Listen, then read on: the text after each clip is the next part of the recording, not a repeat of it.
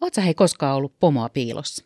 No en mä tiedä, kannattaako tässä nyt ruveta kauhean tarkkaa kertoa, mutta vanhentunut rikos on ainakin semmoinen, että mä olin joskus betoniraudottajana ja mun pomo tuli käskeä, että mies vähän piiloon, ettei hänen oma pomonsa näe, että äijät ei tee mitään.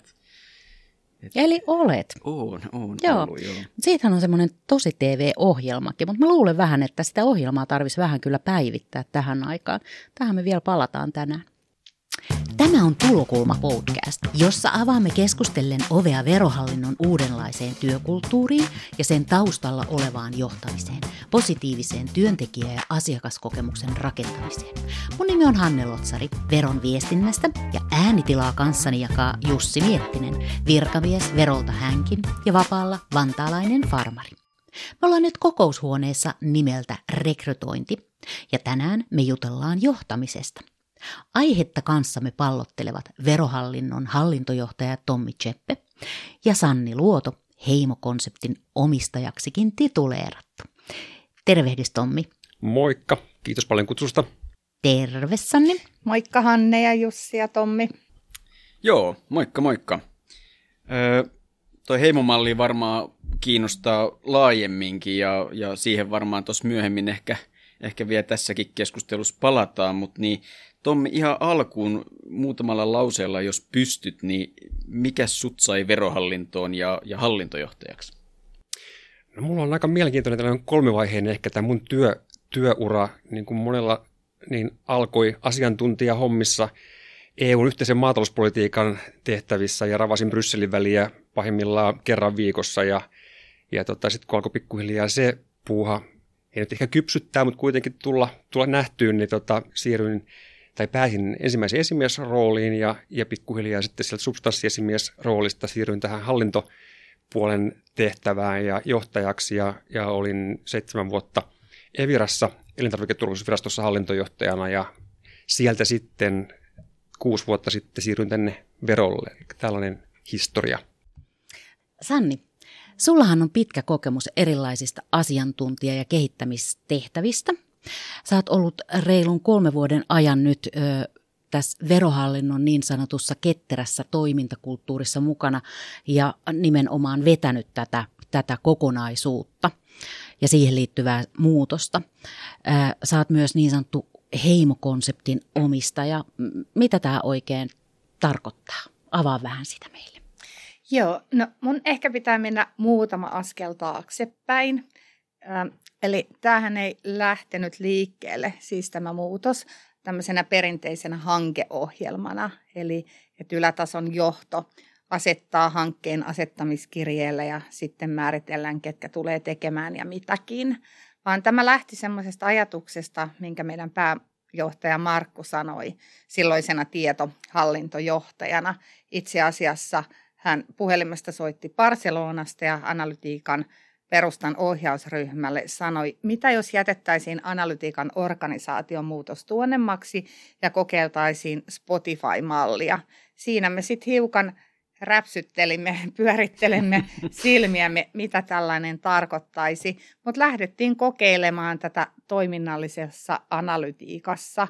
Kyse ei ole pelkästään ketteryydestä, kyse on laajemmasta kulttuurimuutoksesta, erilaisista konseptoineista, kokeiluista ja siitä, että meidän ihmiset oikeasti aidosti on rakentamassa tätä muutosta ja uudenlaista työkulttuuria. On tämä toki tarvinnut semmoisen ripauksen radikalismiakin, uudenlaista luovuutta, millaisiksi me halutaan verolla tulla, millainen on se työkulttuuri, mitä me ollaan tavoittelemassa. Hmm. Aika isoista kokonaisuuksista ilmeisesti kyse radikalismia ja anarkismia verohallinnossa erittäin mielenkiintoista. Meillä verolla työskentelee noin 5000 henkilöä ja meidän työtehtävät on hyvinkin moninaisia ja, keskenään hyvinkin erilaisia. Meidän päätehtävä on verokertymän turvaaminen ja, ja meidän toimintaympäristö muuttuu niin vauhdikkaasti koko ajan, että, että näyttäisi, että tämä tehtävä ei tule ainakaan helpottumaan. Tommi, millaisessa muutoksessa sun mielestä johtaminen on ja millaiseen filosofiaan sun johtaminen perustuu? No johtaminen on muuttunut kyllä todella paljon pelkästään siinä 25 vuoden, sen 25 vuoden aikana, mikä mä oon ollut työelämässä ja äm, jos ajattelee sitä omaa taas johtajauraa, niin mäkin olen lainausmerkissä joutunut istumaan siellä nurkkahuoneessa johtajana, mikä ei ole mulle ollut ollenkaan luontevaa. Se, mikä minusta on niin kuin ehkä isoin muutos, on se, että, että johtaja, johtajat ja johtamisrooleissa ylipäänsä olevat on, on niin kuin tullut paljon lähemmäksi koko henkilöstöä ja on keskellä sitä porukkaa. Ainakin se on se mun tapa, tapa johtaa. Se ajattelu ennen vanhaan, että mä istun siellä nurkkahuoneessa ja minun ovi on aina teille auki, niin se, se on onneksi niin kuin, ainakin verolla historiaa on päästy siihen, että tehdään niin kuin oikeasti yhdessä mm. työtä ja, ja tota, se, että ollaanko me johtajia vai ei, niin ei näy enää niin paljon. Totta kai siinä on edelleenkin se, se että, että en, en mä nyt kaikkien kanssa ole yhtä lähellä valitettavasti, kun meillä on iso organisaatio hajallaan ympäri Suomea, niin se arki on hyvin erilaista eri ihmisten kanssa, mutta se on se mun filosofia ainakin, että mä haluan olla keskellä niitä ihmisiä, kenen kanssa teen töitä. Mä lueskelin vähän tota meidän veron vuosikertomusta ja siellä seisoo muun muassa, että ketterän toimintamallin tavoitteena on, on esimerkiksi tuottaa asiakaslähtöisiä ja tämmöisiä ekosysteemiajatteluun soveltuvia palveluja. Sä Sanni tuossa vähän aikaisemmin sivusitkin tätä ketteryyttä ja heimomallia, mutta niin voisitko kertoa vähän, että minkä tyyppisiä tuloksia me ollaan täällä verohallinnossa saatu tuolla ketterällä työskentelyllä aikaa? Toki mä ehkä lähtisin siitä työntekijäkokemuksesta, että toiminnallisessa analytiikassahan se oli erinomaisella tasolla. Ja mikä siinä oli tosi tärkeää, ihmisten työ oli ennen ollut tosi pirstaleista, ei ollut selkeää kehittämisen suuntaa ja analyytikot oli olleet eri yksiköissä. Ja jotenkin tällä heimomallilla pystyttiin tuomaan yhteen montakin teemaa. Priorisointi, tavoitteet, ne oli tosi tärkeitä juttuja, mutta myöskin samanaikaisesti sen kulttuurin rakentaminen. Eli yhdistettiin kulttuuria, ketteryyttä ja sitten niitä kovempia liiketoiminnallisia aiheita, tavoitteita.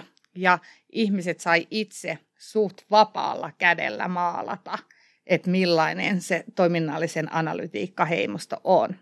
Toki nyt me ollaan viety tätä muutosta, skaalattu vahvasti asiakkuusyksikköön. Ari Mäkelän mukaan heimoutuminen on paras tapa organisoida asiakkuusyksikkö, eli Ari vakuuttu siitä, että tämä sopii tämmöiseen kehittämistoimintoon nimenomaan tosi hyvin. Ja me ollaan edetty kokeiluilla, psykologinen turvallisuus, no, turvallisuus on yksi iso teema. Sitten siellä on jaettu johtajuus, jossa sinullakin on Jussi Sormit pelissä vahvasti.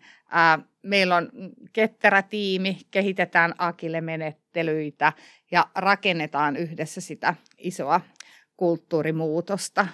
Nyt toki sitten meillä on muitakin tämmöisiä viritelmiä menossa tällä hetkellä verohallinnossa, että Tomikin on innostunut ketteristä kokeiluista, samoin kuin tuolla organisaatioviestinnän ja kanavakehityksen tiimissä – ja tota, niin näitä asioita mietitään sitten myöskin VH-tasoisesti, samoin kuin nimenomaan tätä jaettua johtajuutta ja palvelevaa eli ekotonta johtajuutta. Hmm. Mutta miten Tommi on, onko tämä yksi ainoa malli sitten tämä ketteryys verohallinnossa? No ei ole, ei ole yksi ainoa malli. Meillä on iso talo erilaisia toimintoja ja 5000 henkilöä sen, se on niin kuin tasapainoilua, että, että erilaisia malleja mahtuu tähän ja se on niin kuin se meidän lähtökohtakin, että näin, näin on sallittu eikä meidän mitään puhdasoppisia Sanni mainitsi tuosta Spotify-mallin, niin se on ollut pohjana, mutta eihän meilläkään yksi yhteen ole sen kanssa varmaan se meidän niin kuin puhtainkaan heimomalli. Että on, on erilaista miksiä, mitä täällä niin kuin viljellään ja, ja, ja sitä tietysti yritetään pitää mahdollisuuksien, mahdollisuuksien niin kuin, niin kuin mukaan hyvin kasassa, että ettei hajoa liikaa, mutta, mutta kuitenkin niin kuin ohjataan tavallaan niin kuin oikeaa niin, että, että jokaisella on se juuri mun toimintoon sopivin ja toimivin malli. Hmm. Se taitaa vähän olla niin, että vaikka verottajien työ onkin tosi tarkkaa ja, ja ilman muuta siinä pitää osata uh, substanssia erittäin hyvin, että se ei mene niin kuin tuosta lonkalta vaan, mutta toi mikromanageraus taitaa olla auttamattomasti ohi kyllä tällä hetkellä jo tässä ajassa. Ja nythän me puhutaan nimenomaan tämmöisestä itseohjautuvuudesta ja yhteisöohjautuvuudesta. Miten Sanni, millaisia haasteita sä oot kohdannut liittyen nimenomaan tämmöiseen yhteisöohjautuvuuteen tai millä nimellä sitä ylipäätänsä verolla kutsutaan? No heimostossa ehkä puhutaan yhteisöohjautuvuudesta, e- eli silloin rakennetaan pohjaa niin kuin tiimitasolla. Toki se yksilön itseohjautuvuus on myöskin niin kuin tärkeä, mutta esimerkiksi analyytikoiden kanssa jotenkin ajateltiin niin, että he ovat jo lähtökohtaisesti tosi itseohjautuvia, että tärkeämpää on sitten rakentaa niiden tiimien yhdessä tekemisen edellytyksiä, yhdessä tekemisen sitä onnistumista, miten esimerkiksi tiimit voi yhdessä asettaa niitä tavoitteitaan. Joo, mikromanageeraus on kyllä vanhan aikaista, mutta välillähän siihen itsekin voi sortua. On helpompi mennä esittämään valmiita ratkaisuja, jos sä oot jonkun asian asiantuntija tai sen alueen, mutta pitäisi sallia se ihmisten niin kuin oppimisprosessi, tiimien onnistuminen. Johdon pitäisi pystyä antamaan ikään kuin se suunta – ja tiimien ja yksilöiden pitäisi saada ratkaista, miten ne asiat tehdään. Mutta tässä varmaan meille kaikille vielä riittää paljon harjoiteltavaa. Mitäs Tommi, onko kiviä kengässä itseohjautuvuuden suhteen? No eihän me olla vielä hirveän pitkällä kuitenkaan, jos miettii koko verohallintoa, että, että kyllähän tota, on varmasti kiviä kengässä ja paljon työtä, että, että hyvällä alkutaipaleella ollaan, mutta, mutta kyllä tämä on pitkä, pitkäjänteistä työntekoa, että, että tota, Sanni on pyöritellyt pitkään niin kuin tätä heimomallia, sitten jos miettii taas niin kuin sitä meidän johdettua itseohjautuvuutta, mikä, mikä on sitten enemmän taas niin kuin siinä verotustekemisissä se malli, niin, niin siinä ollaan nyt ehkä tehty, tehty tota, paljon on tehty vuoden päivät töitä, töitä niin kuin toista vuotta sen, sen eteen ja, ja, ja ollaan mun mielestä hyvällä, niin kuin sanottu, hyvällä alkutaipaleella, mutta matkaa vielä. Mm, kyllä, kyllä ja jatkuvaa kehittämistä varmaankin. Tiesittekö te muuten, että vuonna 1805, kun Napoleon hävisi tuossa kuuluisessa Trafalgarin meritaistelussa tuolle amiraali Nelsonin johtamalle Britannian laivastolle, niin, niin Napoleon oli kieltänyt kertomasta hänen kokonaisstrategiaansa näille yksittäisten laivojen kapteeneille. Ja Tommi, jos me nyt otetaan Napoleonin vastoinkäymisistä oppia, niin – niin miten me taklattaisiin se, että, että tämä meidän organisaatiokulttuuri ja, ja arvot ei ole ihan pelkkää mitään sanomatonta hömppää ja, ja kauniita puheita, ja että miten meidän johtajat sais kaiken sen tarvitsemansa tuen työssään, jotta nämä meidän strategiset tavoitteet toteutuisi. Tämmöinen pikku kysymys tähän tosi, tosi hyvä tuo Napoleon vertaus. Napoleon ei selkeästikään niin kuin pystynyt luottamaan niin kuin niihin hänen omiin kaikkein keskeisimpiin toimijoihinsa siinä, siinä tota, tilanteessa yli 200 vuotta sitten. Ää, kun taas jos miettii meitä, verohallinnossa luottamus on meillä yksi meidän arvoista, eli se ohjaa niin kuin meidän kaikkea tekemistä. Eli meillä on niin kuin täysin päinvastainen ajatus ja tilanne kuin Napoleonilla. Tämä on minusta se niin kuin läht, lähtökohtainen ero tuossa ja lähtökohta myös sille onnistumiselle mun mielestä, miten me pystytään onnistumaan niin kuin verohallinnossa. Ja toinen asia on, on ehkä tällainen avoimuus ja, ja niin aito keskustelu, että kyllähän meillä se ajatus on, että jokainen meistä verohallintolaisista tietää tietysti ne omat henkilökohtaiset tavoitteensa – mitä varten tehdään töitä, mitä multa odotetaan, mutta myös se, että mihin suuntaan niin kuin verohallintoa halutaan kehittää, mihin, mihin on tarve mennä, mitä ympärillä tapahtuu. Että nämä on, on tosi tärkeitä asioita, että näissä keskustellaan avoimesti koko henkilöstön kanssa, että tämä ei ole vain joku semmoinen johtoryhmän tai johtoryhmien juttu, se on, on tietysti haaste, nämä ei välttämättä edes kiinnosta meitä kaikki niin kuin samalla tavalla, mutta se onkin se johdon tehtävä, että me saadaan niistä niin kiinnostavia asioita, että ne koskettaa oikeasti ja kiinnostaa jokaista verohallintolaista. Mutta kyllä se avoimuus ja rehellinen aito, aito keskustelu näistä ja asioiden niin kuin läpikäyminen ja toistaminen niin, että, että oikeasti me, me ollaan kaikki yhdellä kartalla ja samalla, samalla tavalla niin kuin ajantasalla asioista. Mm. Voi Jussi, Olisit se kyllä voinut esimerkin vähän niin kuin lähempääkin tästä historiasta varmastikin hakea kuin tuolta Napoleonista. Ainakin Olli on vähän kaivellut tota Googlen kautta tällaista mm, artikkelia ja hän on tehnyt nostonkin siitä, eli, eli tota, talouselämän artikkeli, jonka otsikko on Työntekijä voi paineen ja kiireen allakin kokea turvallisuuden tunnetta työpaikoilla. Ja siinä toimitusjohtaja Kimmo Kedonpää vastailee sitten asioihin, jotka liittyvät muun muassa johtamiseen ja psykologiseen turvallisuuteen. Kuunnellaan toi Ollin nosto tässä kohtaa. Turvallisuuden tunteen luominen on yritysjohdon keskeinen tehtävä, näin uskoo Kimmo Kedonpää. Hänen mukaansa työntekijät pystyvät olemaan luovia ja kehittämään itseään, kun kokevat elämässään hallinnan tunnetta ja turvallisuutta, ja kun perusasiat työyhteisössä ja kotona ovat kunnossa. Itselleni on tärkeää, että voin luoda turvallisuutta, koska silloin ihminen pystyy altistumaan yritystoiminnalle lisäarvoa tuoville asioille, kuten itsensä kehittämiselle, Kedonpää sanoo. Ihminen voi olla paineen alla, mutta silti hänellä voi olla turvallisuuden ja hyvän olon tunne. Ei kyse ole siitä, että pitää olla hauskaa ja flipperi töissä. Turvallisuuden tunnetta Pipelife Finlandissa luodaan runsaalla palautteella, yhdessä tekemisellä ja erityisellä oivallustoiminnalla. Yhtiön työntekijät tekevät vuosittain 2000 oivallusta, jotka ovat työn tekemistä ja työpaikkaa kehittäviä aloitteita.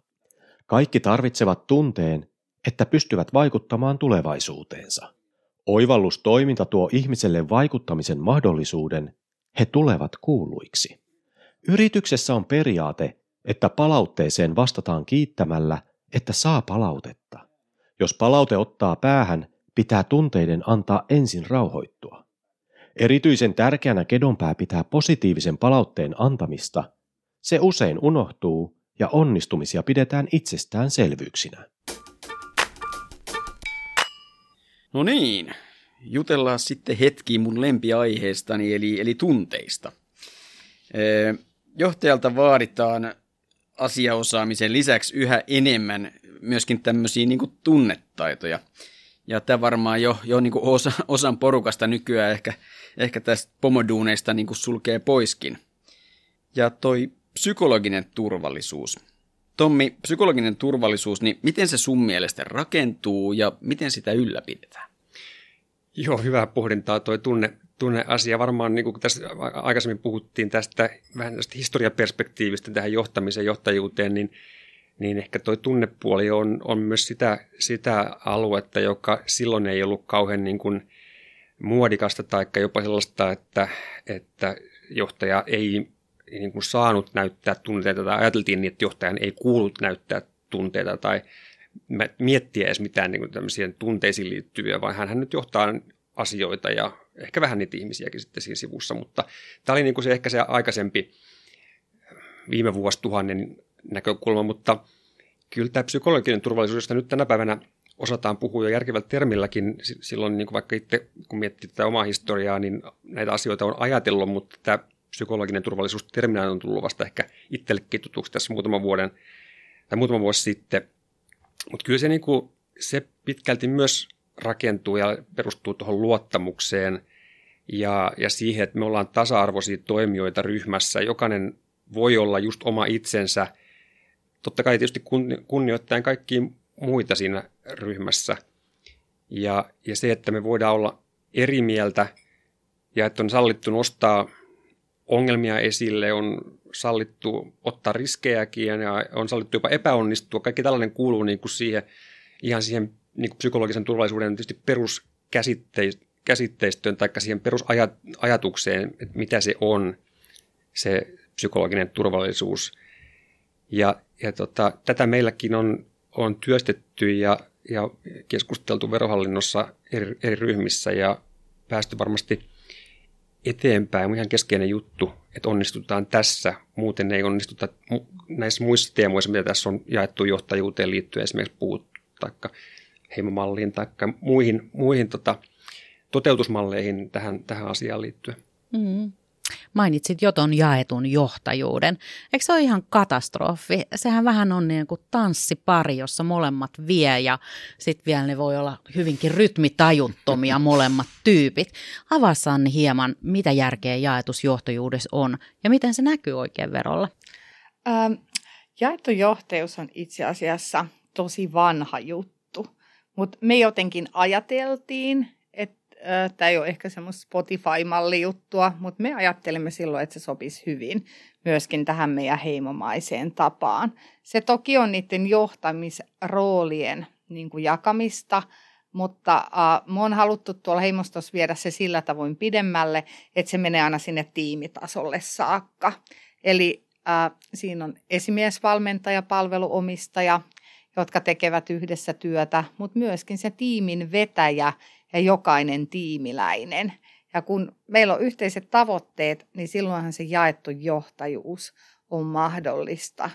En voi olla sitten tässä mainitsematta myöskin tota palvelevaa johtajuutta, josta me ollaan tehty nyt harjoituksia ja monenlaisia päätelmiä, mutta et siinä, sitä ehkä sit mietitään niin tällaisen johtamisroolin kautta, että miten mä voin niin kuin mahdollistaa muille oppimisprosessin ja kasvun. Ja siinä vaiheessa, kun ihmiset ei enää tarvitse ikään kuin minua, niin minä voin siirtyä ikään kuin toisiin tehtäviin. Mutta että johtajuuden voi nähdä myöskin tämmöisenä palvelemistehtävänä.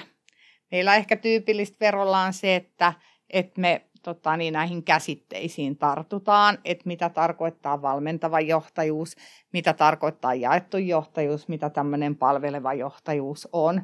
Ja toki nyt heimostossa ne näyttäytyy eri tavalla, kun ne voi jossain muussa veron yksikössä niin kuin olla. Mutta mun mielestä se on ihan ok, koska meillä voi olla erilaisia niin kuin kypsyystasoa tai, tai sille johtamiselle voi myöskin olla erilaisia niin kuin tavoitteita. Mutta joka tapauksessa koen, että tämä jaettu ja palveleva johtajuus on nyt sellaisia asioita, että mitä meidän kannattaa tota vahvasti kehittää eteenpäin. Ja niin me ollaan, me ollaan myöskin tehty ja esimerkiksi tuon Tommin vetämän hallintoyksikön kanssa laitettu päämme yhteen ja mietitty, että, että mitä nämä asiat voisi verolla olla. Mm.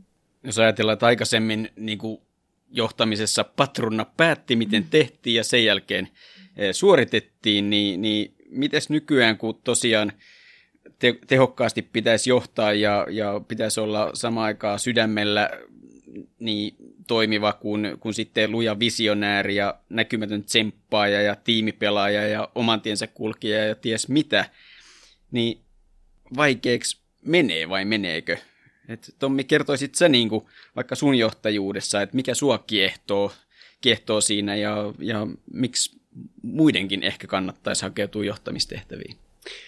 No, kyllä mua kiehtoo niin kuin just tuo laaja-alaisuus itse niin kuin johtamistehtävässä, että saa, saa koko ajan niin kuin tehdä monenlaisten, monenlaisten asioiden kanssa ja tietysti monenlaisten ihmisten kanssa töitä ja musta nimenomaan ihmiset on se juttu, että jos tykkää tehdä töitä ihmisten kanssa yhdessä, on kiinnostunut auttamaan muita onnistumaan, niin esimiestehtävä tai mikä tahansa johtamistehtävä on, on kyllä passeli. Että kyllä mä ainakin itse huomaan tässä nyt, kun on, on puolitoista vuotta takana poikkeusaikaa ja on, on päässyt vähemmän tekemään yhdessä ihmisten kanssa töitä, niin kyllä täytyy myöntää, että kyllä se on näkynyt niin kuin siinä mun työn ilon tai sen puutteena, että, että, että nyt kun taas on päässyt tekemään – kasvokkain, niin kuin vaikka tässä nyt teidän kanssa hommia, niin ihan eri fiilis on, kun pääsee saman pöydän ääreen kuin se, että tuolla kotona luurit päässä kattelee pahimmassa tapauksessa vielä ei edes kamera päällä ilman kuvaa niin kuin kollegoita, niin on se aika toista.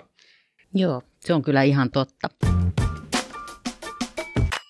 Mutta pommataan hei nyt tässä kohtaa ihan asiasta kukkaruukkuun niin sanotusti. Jussi, katot sä paljon tosi TV-ohjelmia? Tunnusta pois. No mm-hmm. en tunnusta. Meillä ei ole kotona edes telkkaria ja, ja meillä Oho. on tällainen perhe kuvio ja siinä on kyllä ihan riittävästi reality showta ja sitä draamaa, että ei, ei, ei tarvitse katsoa. All right. No mutta toi oli kyllä jo aika villivisio mun korvissani, mutta mennään silti visioimaan ja tuohon pomoa piilossa kysymykseen, mikä oli ihan alussa. Kun tuosta vesiputousmallista ja sääntöviidakon taaksehan ei enää niin kuin voi piiloutua, niin mitä te tuumaatte?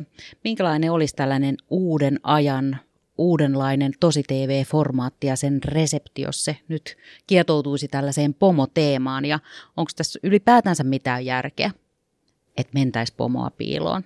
Aloittaako vaikka Tommi sieltä visioinnin? ei, ei multakaan kyllä tähän irtoa kerta kaikkiaan mitään. Ihan väärä ihminen vastaamaan, kun mä en todellakaan tiedä, enkä tunne näitä nykyisiä tosi TV-formaatteja. En, en pysty ottaa niihin mitään kantaa, saatikka, saatikka tota, miettiä mitään uusia formaatteja, että kyllä saatte mua nyt auttaa tässä. Niin, nythän tässä on sitä tiimityöskentelyä, eikö niin? Entäs Sanni? kyllä, kyllä. Joo, nostaisin semmoisia teemoja, kun äh, tiimit, ää, miten sitä valtaa oikeasti tiimeille tota niin, annetaan. Puhutaanko me vain kauniisti asioista ja sitten kuitenkin meillä on niin kuin, ää, me halutaan johtajalta varmistella asioita, me haluamme miellyttää johtajia, itseämme it, ikään kuin jotenkin tuoda niitä asioita sillä tavoin esille, että kuitenkin meidän pitää päällikköorganisaatiossa asioita tosi paljon kysellä. Voitaisiin me sivuta tuossa psykologista turvallisuutta, ää, tai tiimien hyvää työskentelyä ja nostaa ennen kaikkea meidän tiimiläisiä ja pomoja esille. Mm, ja niitä loistavia tuloksia tietystikin. Mutta Sani, kuka olisi voittaja ton tyyppisessä reality showssa? Ää, kyllä mun, mun mielestä ne on ne tiimit. Tälleen mä sen, meidän ihmiset. Eli jotenkin itse haluaisin sitä, että ihmiset keskiöön. Eikö me ei olla aika hyvin ja kivasti pystytty nyt piirtämään tämmöistä kuvaa modernista johtamisesta verolla? Ja äh, tässä vaiheessa mm, meidän on syytä päästää Tommi ja Sanni ihan niihin niin sanottuisiin oikeisiinkin tehtäviin. Eli tota, kiitos paljon tästä yhteisestä hetkestä, minkä te jaoitte meidän kanssa. Ja oikein loistavaa päivän jatkoa. Kiitos teille. Joo, kiitos paljon. Kiitos, samoin.